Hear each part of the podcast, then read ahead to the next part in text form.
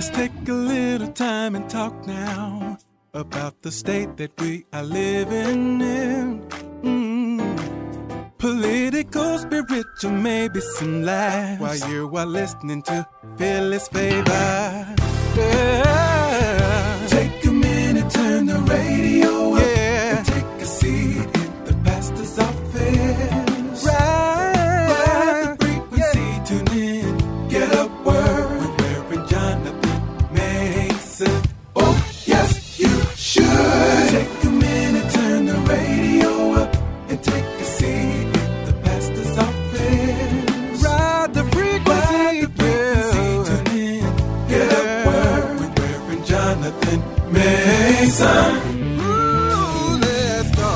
Philly's favorite listeners, welcome back to the pastor's office. Uh, I, I, want to I want to give you a peek behind the curtain today. I'm I'm actually recording the show early today. Uh, we are not live uh, because I have to I have to leave from service uh, immediately following our service at Northeast Baptist on Sunday uh, to go and do the eulogy for a very dear, close, personal friend, uh, William Bucky Nicow.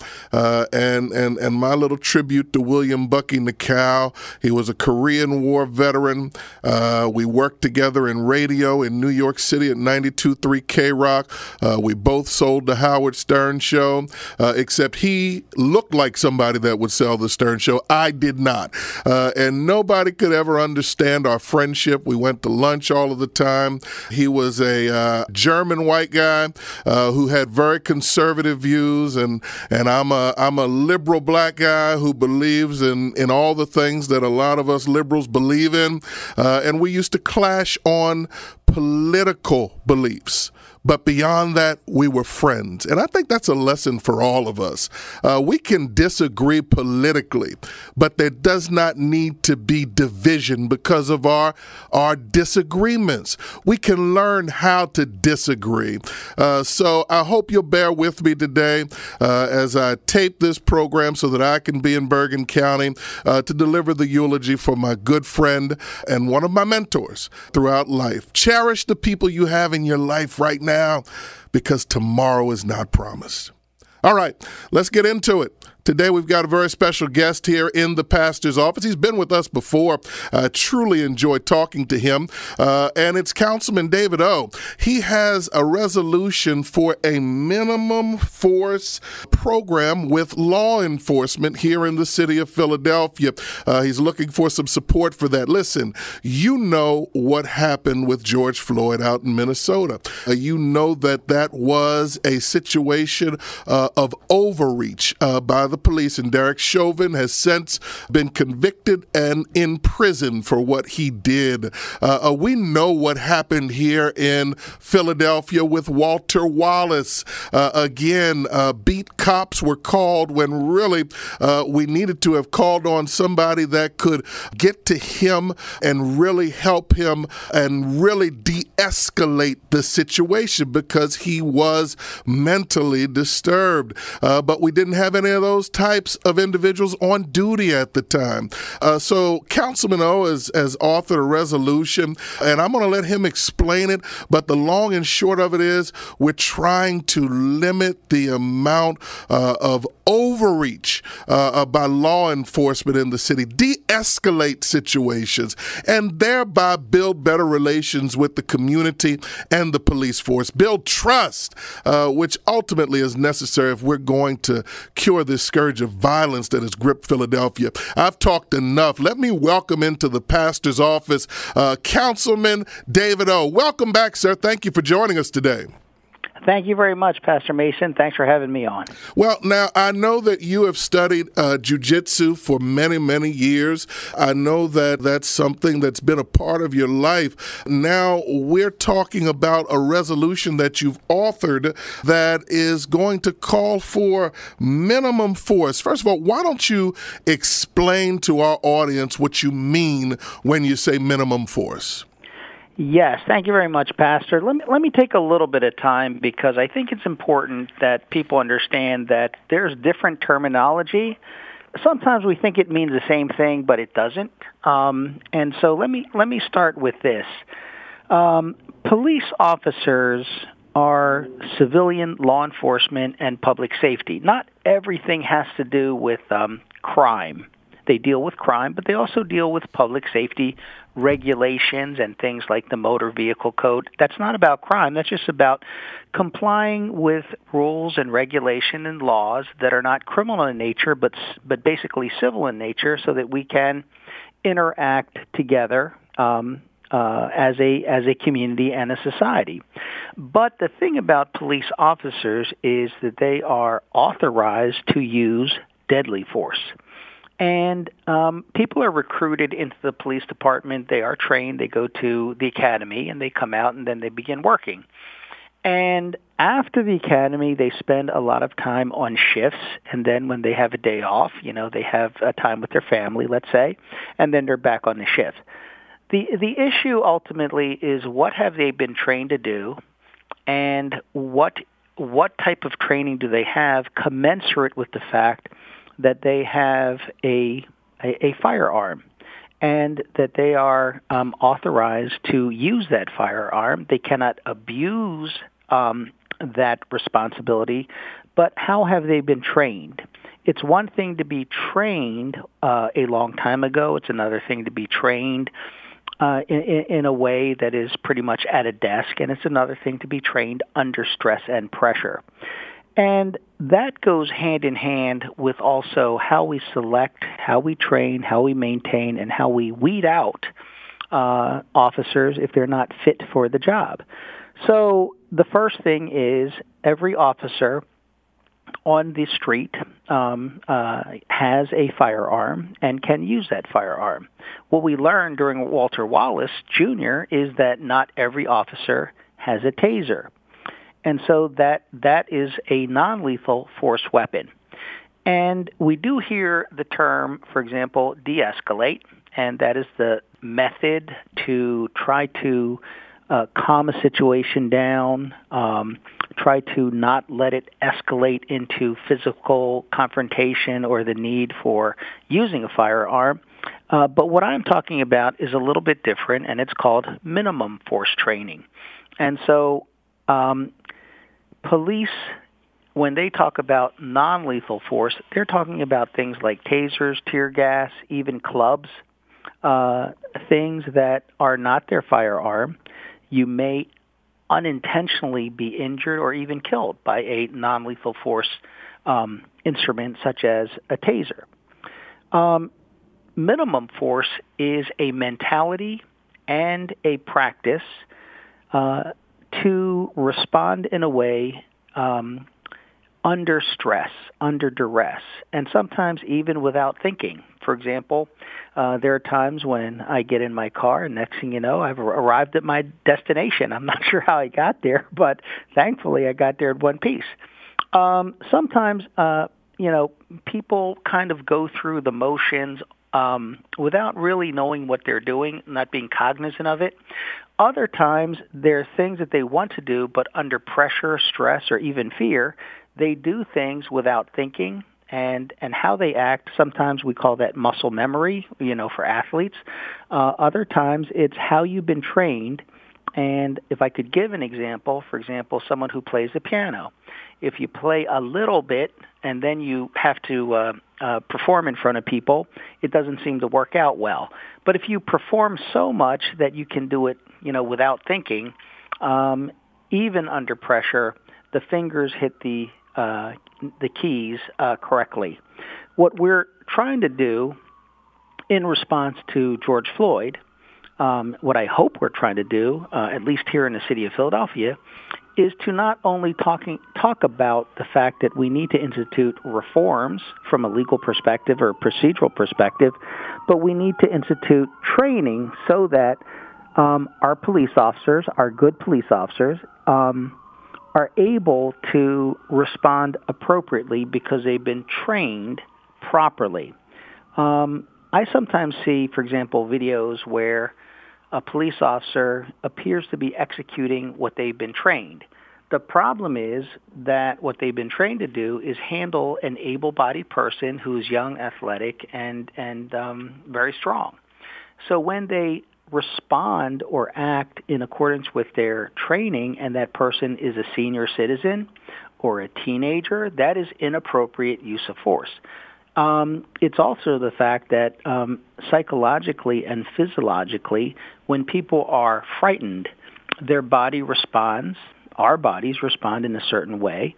So, for example, if we see a dog barking at us, um, we see that dog charging at us, we become afraid. Some people freeze, some people run. Um, you know, but but the perception of the threat can be very different than the reality because our body and our mind tell us, in order to protect ourselves, um, that there's a, a threat and a danger, and um, that we have to do something.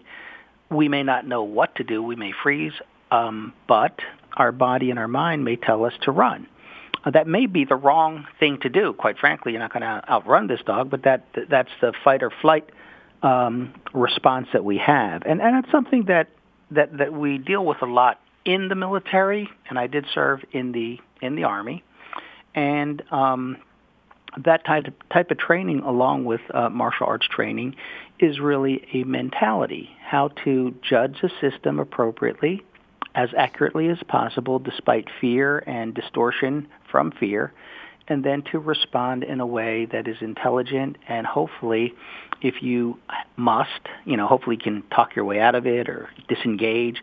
But if it comes to um, physical, um, hands-on situation, how to know um, the best, most convenient, um, and humane ways to deal with the situation so that there's not an overreaction that results in an unintended injury.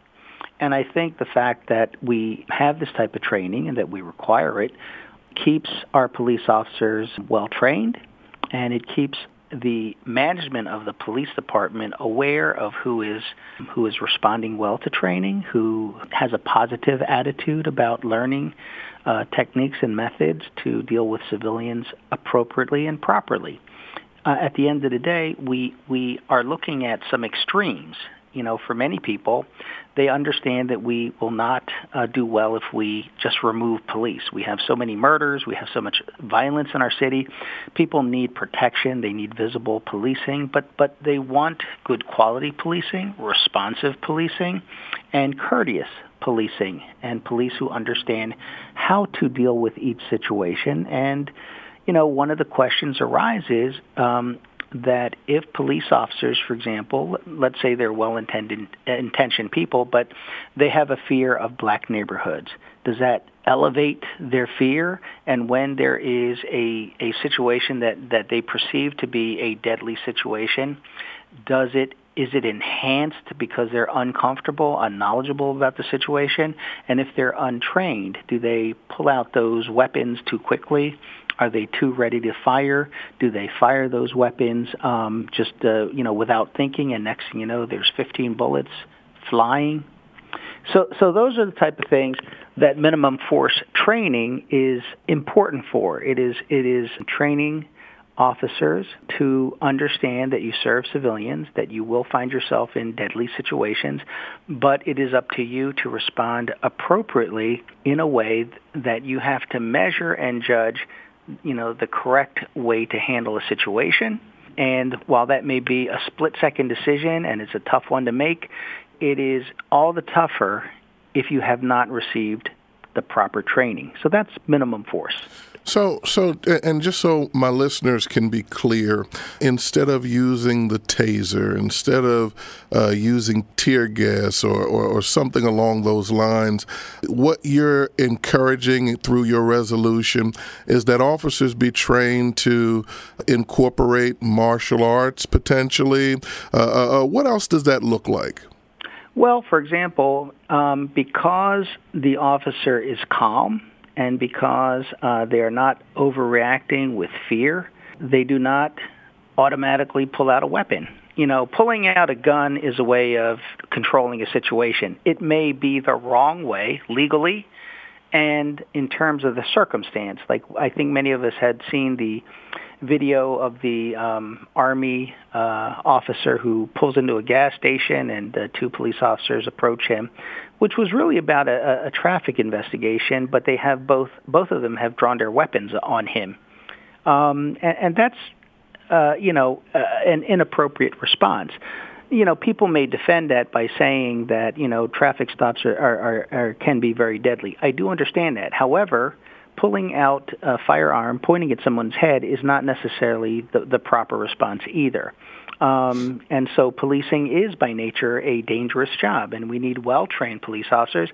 At the same time, pulling guns on people uh, that, uh, under circumstance where there's no violence, no indication of any crime or any weapon, and this is a person wearing a United States uh, Army uh, uniform, if you accidentally pull that trigger and kill him, you know th- th- that would be you know, atrocious. Um, so, so I think what uh, what we're um, uh, trying to do is trying to deal with the fact that a police officer should have the training enough to say, you know, I don't need to um, even engage in this.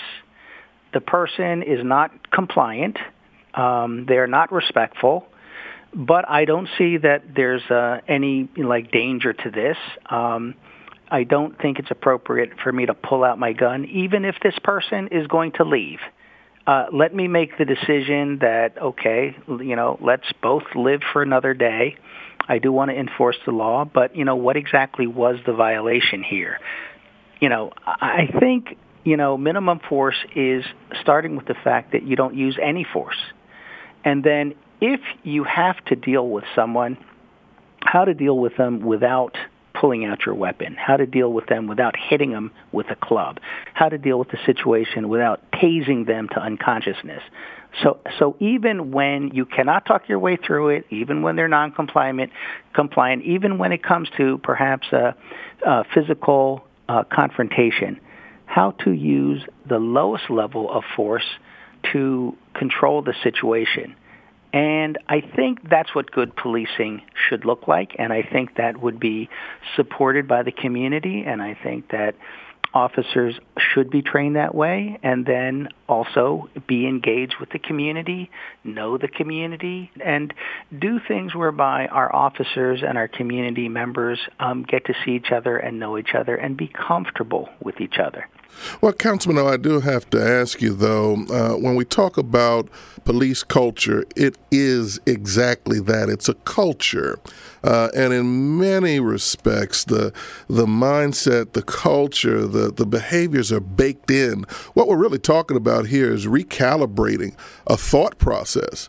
Uh, and, and, and in a culture that uh, has, has been, uh, you know, for such a long time doing the same things? Do you? Re- I mean, obviously you believe it, but but how do we recalibrate that thought process? Because I I believe it's got to be more than training. It actually steps down into your selection process uh, mm-hmm. of who you bring on to the force. It goes to getting rid of some people who have demonstrated in the past that they're not good advocates for the community. I mean, talk to us a little bit about how we do change that mindset in that culture. Right. So the first thing I'll say is I have seen uh, nothing, nothing, other than my minimum force um, training resolution that that actually tries to create something different with our police force that we do need, that we rely on, but we want, you know, changes. And they want changes. They don't want to be criminally prosecuted for doing their job. They don't want to be fired from their job for trying to do their job and and something goes wrong. Uh, I think I think like any other type of work situation, management, the city of Philadelphia, is responsible for properly training its workforce. In the training, I do see the opportunities um, for changing a a culture. I think there are a lot of good police officers. Me, me personally, I do believe that. Uh, when you talk about the culture of the police force, I think that uh, what has happened in many cases is the idea that I, the police officer, I want to come home to my wife and kids. And so uh, the first thing that I'm going to do is protect myself. And make sure that I'm not in danger. And then the second thing I'm going to do is make sure that my fellow police officers are not in danger. And I think that that is a mentality. I can understand how it developed, but I don't think that that is the mentality that we want. Yes, we want our officers to be safe, absolutely, and we want them to protect each other.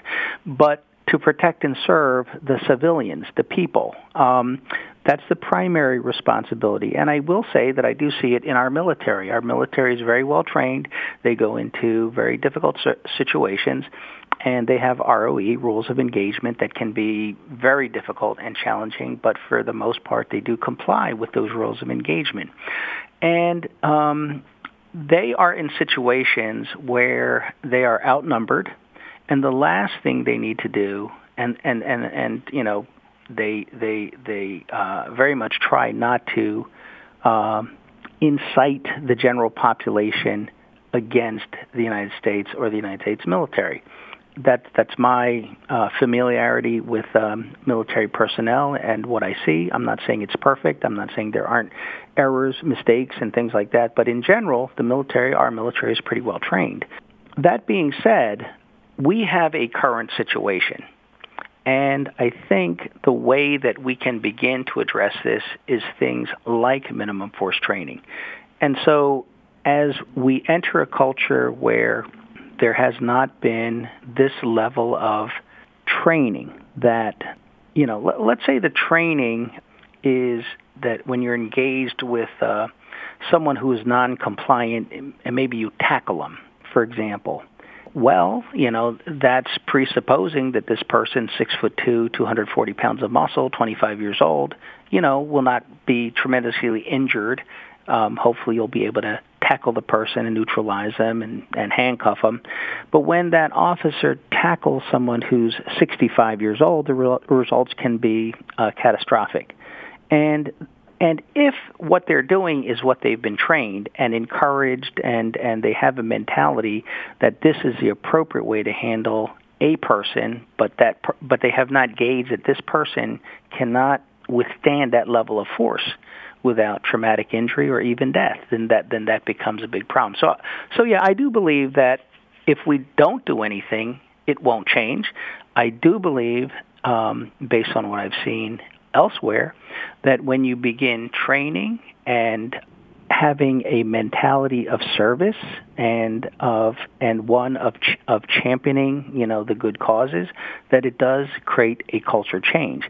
And I think we have seen culture changes um, you know historically speaking and they typically begin with a change in perception a change in um, uh, their idea of, of, for example, pride in their duty, pride in their work, um, what they believe is their their responsibility, and sometimes it is uh, the idea that we're doing something different.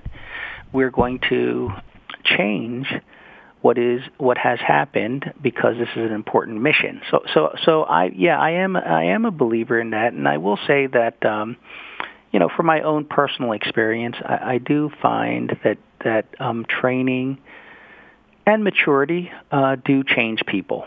Um, I'm I'm a, a, believer in redemption. Um, I'm a believer that uh, people have served their time in prison. They have paid their debt, but we do have to help them. They don't just come out and everything works out great for them. They have a mentality, they have a history, they have trauma, they have issues, they need help, um, they have frustrations and angers. Uh, you know, those are things that we need to deal with. And I think, you know, in, in, in very similarly, uh, I think we can uh, see um, improvement in our police force, and I think our police force wants that improvement. I don't think they want to be hated. I don't think they want to be blamed. I think most of the people who entered the police force, I believe, entered it because they felt a a, a opportunity to do something more in their life, which was to be a peacekeeper, a peacekeeper and a peacemaker. Um, However, it turned out, uh, I think the first entity to blame is management. Management, did you give the proper tools? Did you give the proper training? Have you tried to improve the situation?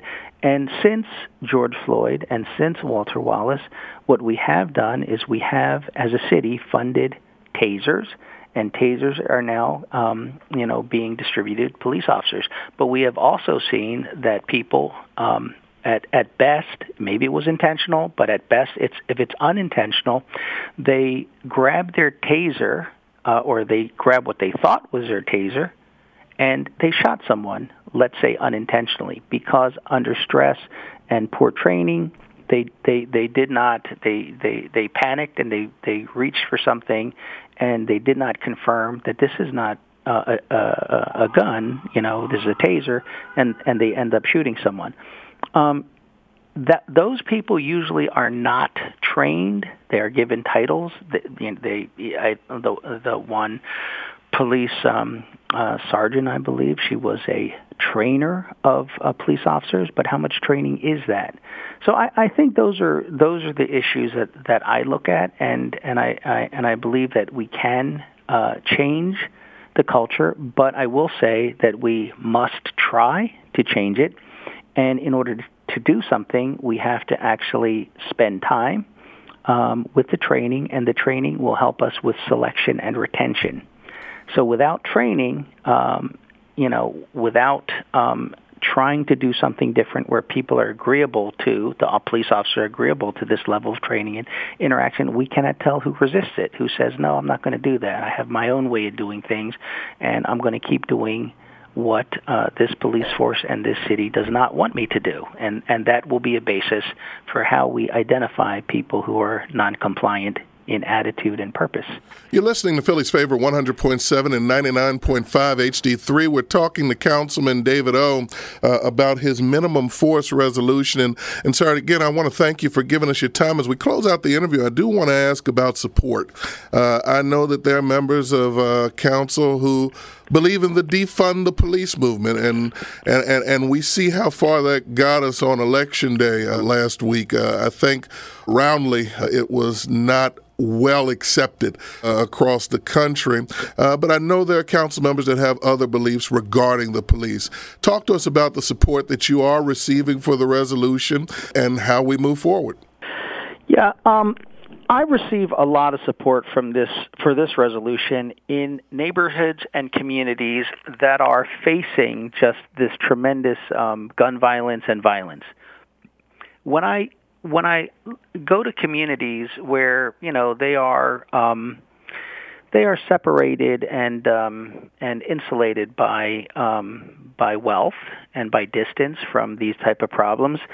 They don't see their police, and, and I don't think they they they recognize that they are well protected by police. They don't they don't need them. They don't see them much. But in communities where you know people cannot get out of their homes, they they're even afraid to stand at a bus station, and people are getting shot getting off the bus, on the bus, you know, standing waiting for the bus.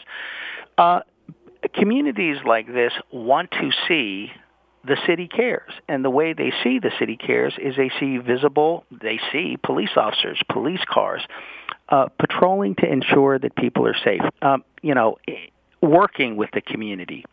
And and um, the issue then is, do they want to to make sure that the, the, the police can identify friend from foe, uh, who who is a citizen that they need to protect, who's a possible um, uh, perpetrator? Yeah, and and even when dealing with perpetrators, they want police to act appropriately.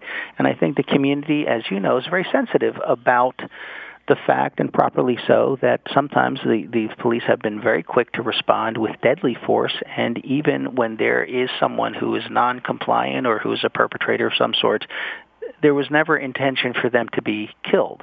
Um, and and and that is frightening. So so um, that's where I get support, and I I think that um, uh, people want to see our city do something, and and and the thing is, what is being done? Well, it, it is difficult to get this resolution passed, and I think because there's um, some people who feel very strongly, as you mentioned, that we need to defund the police, that the police are a problem, and therefore we're better off without police, and they have elected some of our officials, and those officials, you know, um, faithfully, um, you know, take those positions. But but I think as murders keep escalating in the city, people want something done about it. They do want um, better services, but but they want um, better policing, and they want policing. Um, you know, safe corridors. You know, for school children is one example of of what people want. Uh, so for for folks who are listening, if if they would like to see um, a step towards um, training around minimum force and um, about accountability of training and, and in that sense an idea of, of which officers are good officers for the community, uh, then I urge them to contact their council members and say, listen, we like the minimum force training resolution and we'd like you to support it so that it can pass. And and then we can start implementing you know the the the the, the training itself Wonderful. Well, listen, Councilman David O, I want to again thank you for coming in the pastor's office, and I, really enjoy engaging you in conversation. We get so much good information from you. Uh, we want to wish you the best of luck as you try to move this resolution forward. Uh, I want to encourage our Philly's favorite listeners to go out and seek more information uh, about Councilman Oh's minimum force resolution, and then go talk to your council members. Believe it or not, they're accessible and they're available. So yeah. so make the most of your time. Councilman O, thank you for joining us in the pastor's office today, sir. Thank you very much, Pastor. Enjoyed my time in your office. All right. We'll talk to you real soon. All right. Take care. All right. Philly's favorite listeners, don't you dare leave your radio dial or leave the app. We'll be right back after these commercial messages. Hey, Philly's favorite listeners, welcome back to the pastor's office. And I want to thank Councilman David O for being our first guest this afternoon.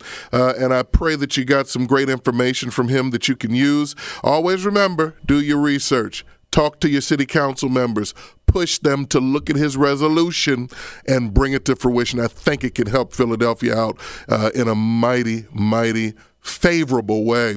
Uh, I want to pivot right now, uh, and I want to welcome into the pastor's office the regional communications manager for the American Red Cross. Uh, her name is Alana Mauger, and what we're going to talk about this afternoon again is an emergency blood shortage that's going on in the city of Philadelphia.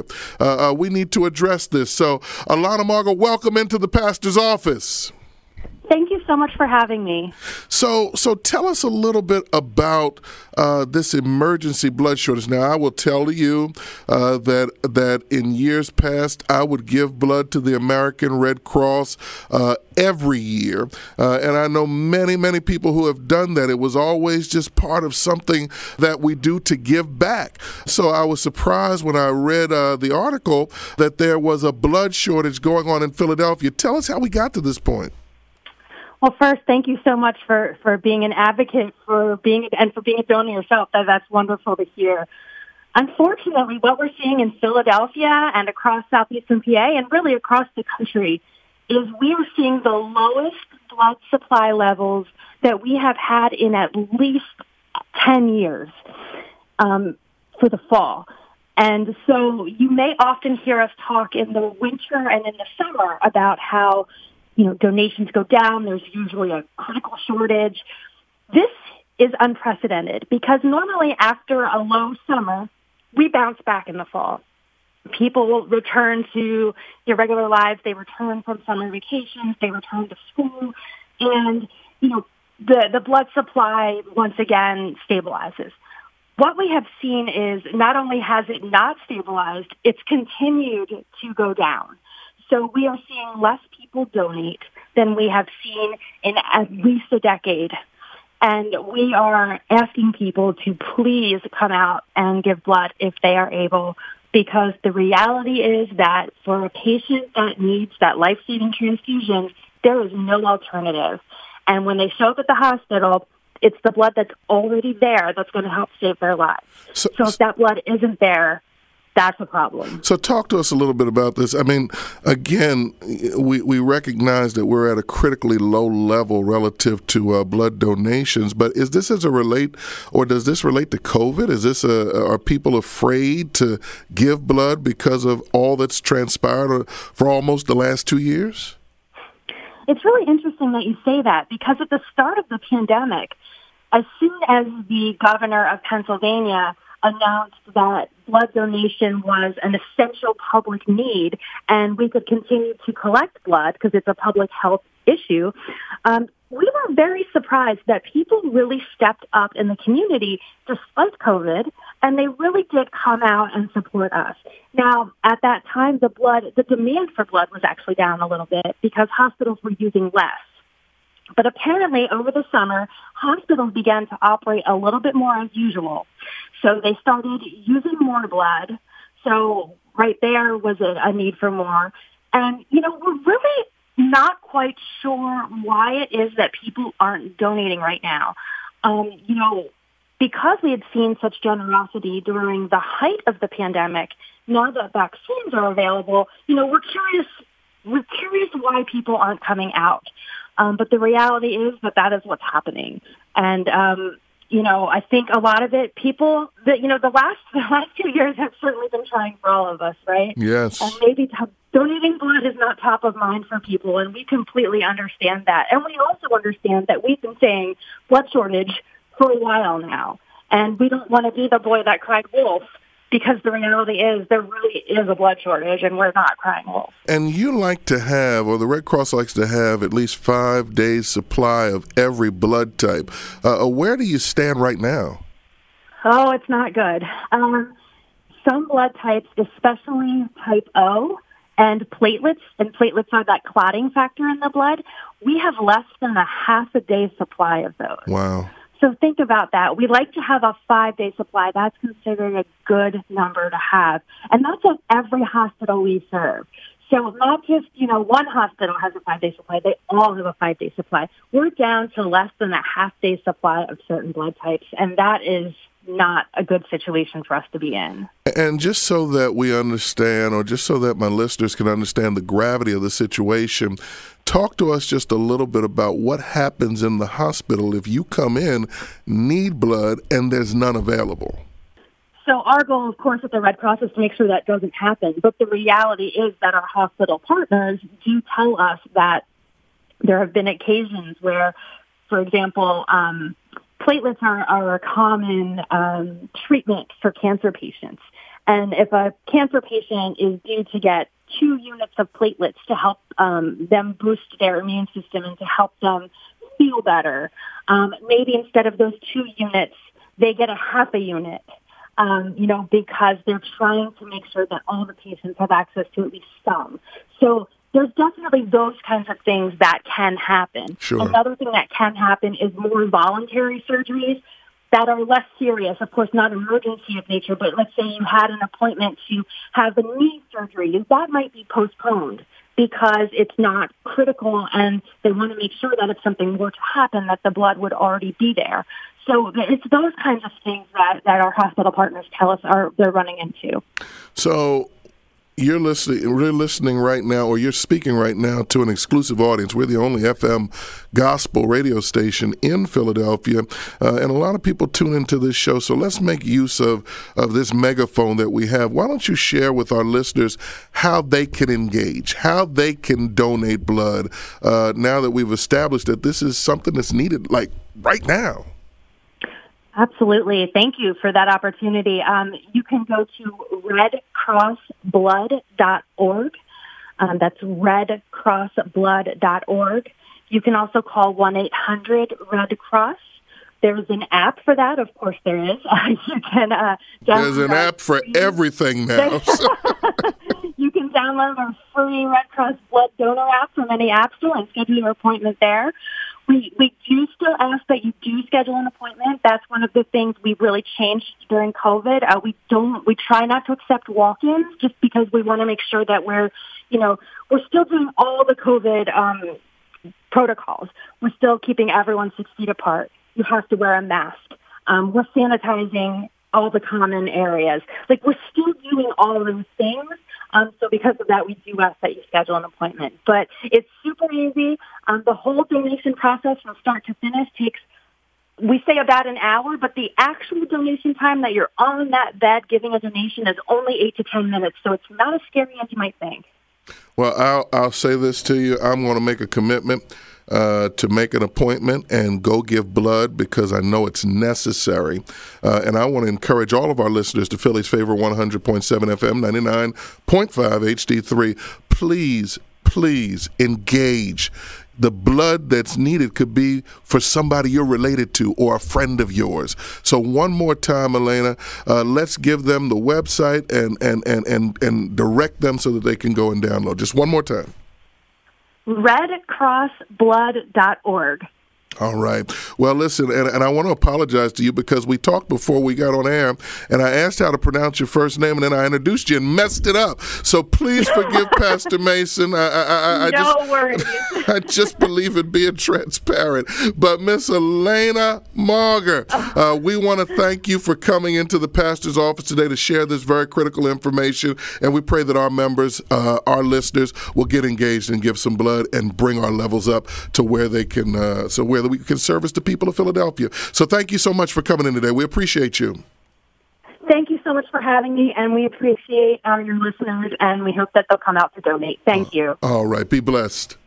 Philly's favorite listeners, don't you dare leave your radio dial or leave the app. We'll be right back after these commercial messages. Hey, Philly's favorite listeners, welcome back into the pastor's office, and we want to now be of help to people who are in need of help.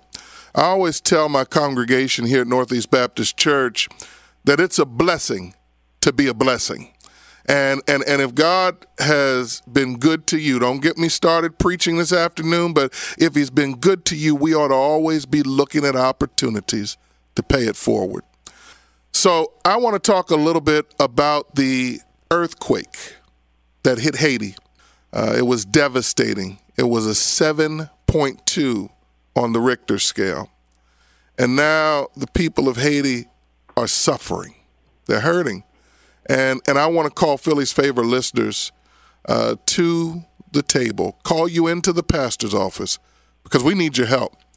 Uh, and in order to facilitate this conversation, I want to invite into the pastor's office today the founder of GWAF, which you'll learn a little bit more about. Uh, his name is Deacon Gilbert Ovide. And I want to invite also his director, Patrick Latouche. Gentlemen, welcome into the pastor's office. Thank you, Pastor Mason and Reverend Mason. We appreciate you invited us. Thank you so much for your concern about Haiti. You're very, very welcome. And Deacon, I know that you are very familiar with being called into the pastor's office, so this should not be unfamiliar territory to you. no, no, no. I, I'm familiar with it. Absolutely, absolutely. So, so first of all, tell us, our Philly's favorite listeners, a little bit about what you've uncovered relative to the situation in Haiti uh, post earthquake. Tell us a little bit about what's going on over there. Well, it is devastated. I cannot tell you more than you probably already heard because I'm on the radio, on TV, searching for news. And of course, I have family there. They they send me video from time to time. I go to WhatsApp and look at things like this morning I wake up. First time I, I, I wake up this morning, I found a video where people are calling on the diaspora they said we don't have no government. They, we don't have nothing in the country. We don't have a tent to live. We don't have food. We don't have water. And that the kind of news that I'm listening day after day. I just want to be short here. I don't want to take too much time. No, no, no. That's you know, right. That's all right. Yes. That's, that's the thing that I'm living every day, so you can understand how hard working it is. Sure, sure. Now you say you you say you still have family over there. First of all, tell us a little bit, Deacon, about your journey. How long have you been here in the states, and and and tell us about the family that you still have over there. Well, uh, I'm from the north side of the country. I'm from the city of Gonaïves, uh, the north, deep north side of the country. So my, my family are not affected directly because it was in the south side. Okay. And I'm here in this country. I am blessed, you know, and that's why before earthquake in February 2020, the Lord put in my heart to create that organization to help the country. And education, I, it was in my mind. And, and I've been in this country for 37 years. I came here with a bag with a couple pants and shirts, and maybe two pairs of shoes. And now the country, I am blessed here. So I'm thinking every day about my people, Amen. where I came from. Amen. How could how things could be if it wasn't for the Lord? Absolutely. We are blessed to bless, and that desire was in my heart, and I opened that organization, and I'm glad Patrick joined us about about 12 other people joined us to get that organization going. All right. So, Patrick, tell us a little bit about your Haitian roots, and then we'll talk a little bit about Guaf. Uh, thank you for the opportunity, Pastor. It's it's a it's a pleasure to to have the opportunity to for you to use your platform to help us to get this message out. Eh, Like I said, my name is Patrick Latouche. I am married. I have two kids. Um, you know, I'm from the the west, mostly close to the south uh, part of Haiti. I'm from Léogâne, uh, very close to Port-au-Prince. Uh, I've been in this country for 20 years, and also I still have my mom, uh, one sister, and two brothers in Haiti. Um, you know, the question you asked uh, before we- uh, kind of, you know, uh, got my attention because, you know, before the earthquake, the situation was already bad. You can understand uh, it's not, it's, uh, it's, uh, it's a lot more difficult now after the earthquake. Well, uh, this is, this is who I am and, uh, especially I'm here to serve. And I, I thank God for giving me this opportunity to serve the, the, the people of Haiti. So, Philly's favorite listeners, you're here in the pastor's office. We're talking to Deacon Gilbert Ovide and Patrick Latouche. They are with an organization called GUAF, which has been founded to help the people of Haiti. Uh, so, gentlemen, uh, and I'll start with you, Deacon. Tell us a little bit about the work that you're doing through GUAF uh, to help the people. Talk to me about the blessings that the people have received from your organization. Well, GUAF, GUAF stands for Gilbert Ovide International Fund for Higher Education. GY, the first two letters, Gilbert Ovide is my son that passed away in 1999 here in this country and this state um, with the and the age of the age of uh, five years. So God blessed me with two boys, Gilbert and Jerry. Jerry is now a resident uh, over at Brown University Hospital Okay. as a physician. So I feel that there's a lot of people in Haiti that would love to go to school, to have a degree and career, and they don't have the opportunity. And I was thinking about it in 2020. I said, well, let me make that organization in my my son's name and help some people go attend colleges over there. Okay. Well, I'm glad to tell you now, if you go to the website, you're going to see that we have about seven, seven, not a lot, but seven people that are in college. wow. Two of them are architecture and engineers, several engineers. Some of them for computer technology and others. So we, we are very fortunate and and working in education, we find out that it is we need more.